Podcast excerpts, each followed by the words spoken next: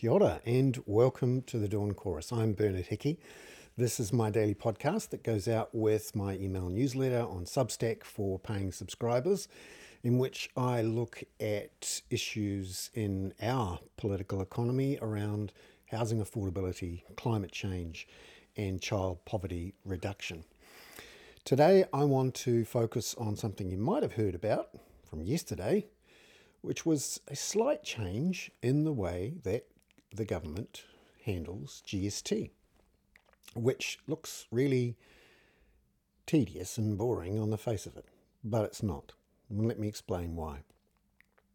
Yesterday, the government introduced into Parliament a omnibus tax bill. Now, this is where you gather together all the little tweaks and changes and rectifications that you need to do to the tax system to ensure it's nice and clean and working fine on the whole, it's full of very technical changes which only tax advisors and the uh, partners of some of the big four consulting groups would be most interested in. But sometimes something really interesting is buried in there. And yesterday, the government extended the GST tax net to include funds management fees for KiwiSaver funds and other funds. Now you may ask, uh, how come they were exempt to start with? Well, financial services are one of those things that are not covered by GST. Right when GST was set up in 1989,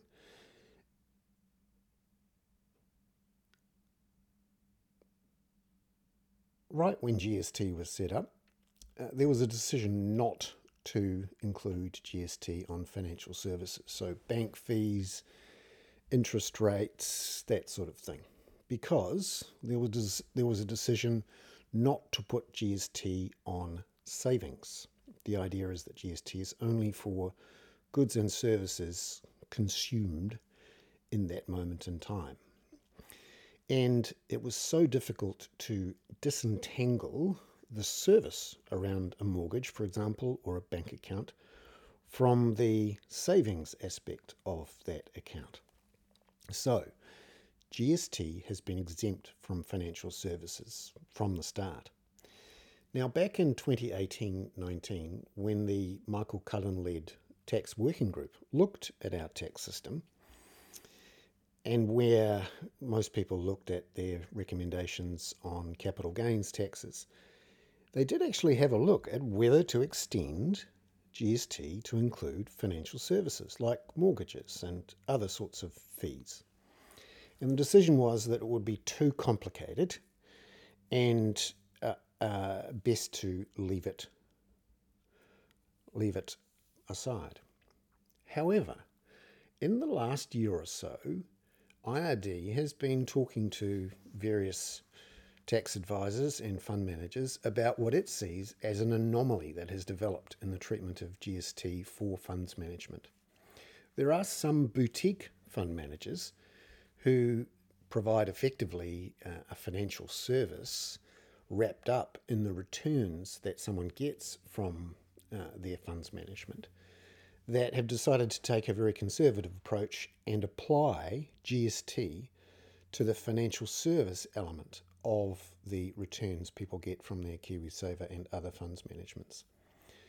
That is uh, relatively small, but the IRD have seen an opportunity here to extend the use of uh, the treatment of uh, funds management fees with GST across the entire industry.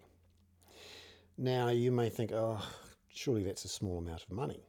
No, According to the regulatory impact statement that's come out with this announcement, which, by the way, the government didn't even include in their uh, press release, uh, there is the analysis that it will raise upwards of $225 million a year from 2026.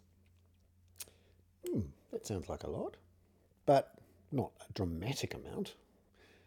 However, when you look at how it affects those funds under management in the long run, you come up against the power of effectively compounding interest. So, just a quick guide here on, on how this might affect funds under management in the long run.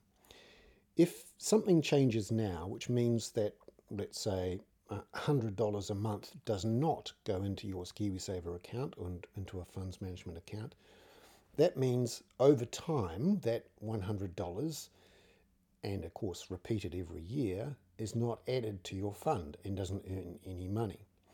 So suddenly a small number can become a very big number uh, over that long period. It's an, uh, um, part of the old adage that uh, the most powerful force in the universe is compounding interest.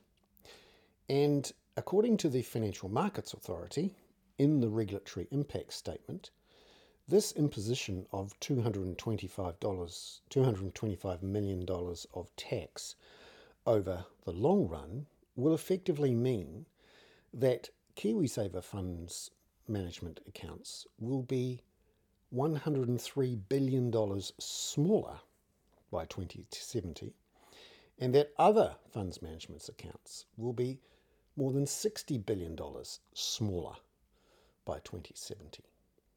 So, what in effect is happening here is that the government is choosing to get $225 million more in tax revenues in the next few years per year, and the cost will be $180 billion less in savings for those people who have savings in 2070. Effectively, this is a decision to have a lower budget deficit now than have $180 billion in savings in 2070. And that, in effect, is shifting wealth from the future to the current. Now, why would you do this? Why would you ensure that the budget deficit would be $225 million less than it otherwise would be per year? Well, if your main task is to get the government's budget into surplus and to ensure that government debt remains capped, and if your main driving forces in government are to keep the government's revenue to GDP at less than 30% of GDP and to keep the government's debt to GDP at less than 30% of GDP, then this makes sense.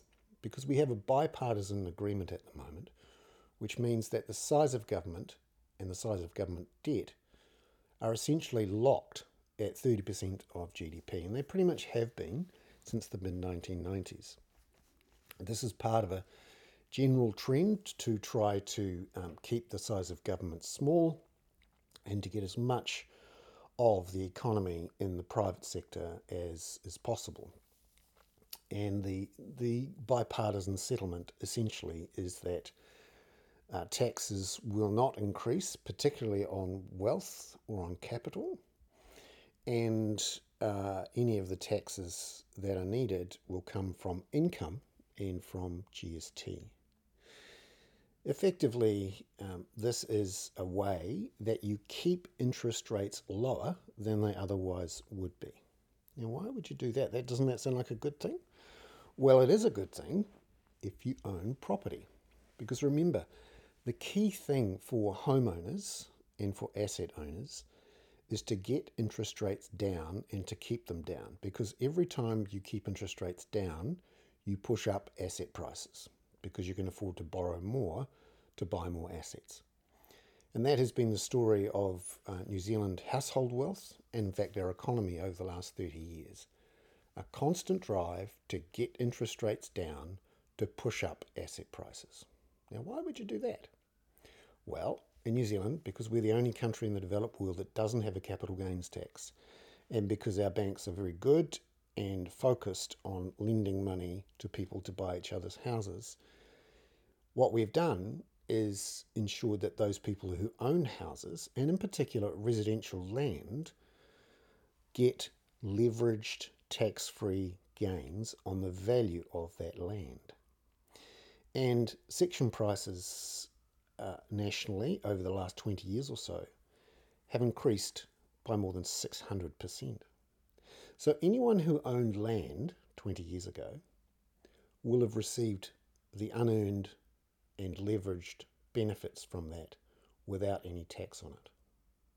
So if you're in possession of those leveraged untaxed gains, you don't want them to go away, and you certainly want a lot more of them. And the way to do that is to ensure that budget deficits and debt stay low so that you can keep interest rates low.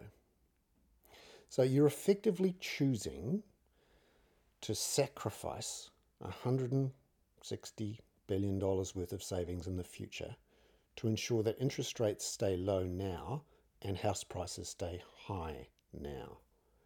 You're effectively choosing to benefit median voters who own homes at the expense of those people who will be paying taxes in 2070, and in particular, the ex- at the expense of those people who are growing up now in private rentals and have no hope of buying into their own homes under their own steam in the next 30 or 40 years. And remember, those people who are living and earning money and spending money in 2070 will be paying for the costs of those people who own homes now and who are retiring and are earning the New Zealand superannuation, which is a universal basic income for anyone over the age of 65, and of course the rapidly rising healthcare costs of those people over the age of 65.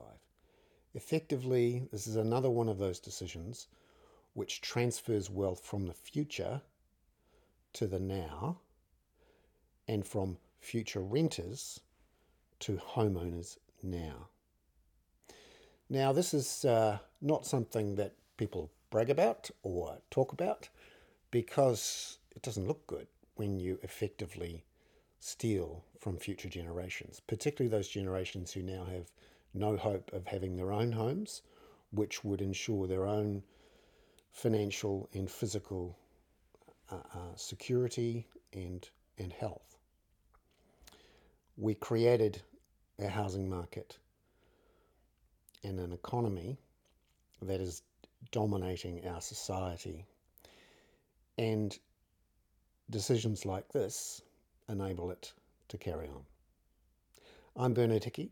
That was my dawn chorus on another big move to shift wealth from the future to now. Ka kite anō.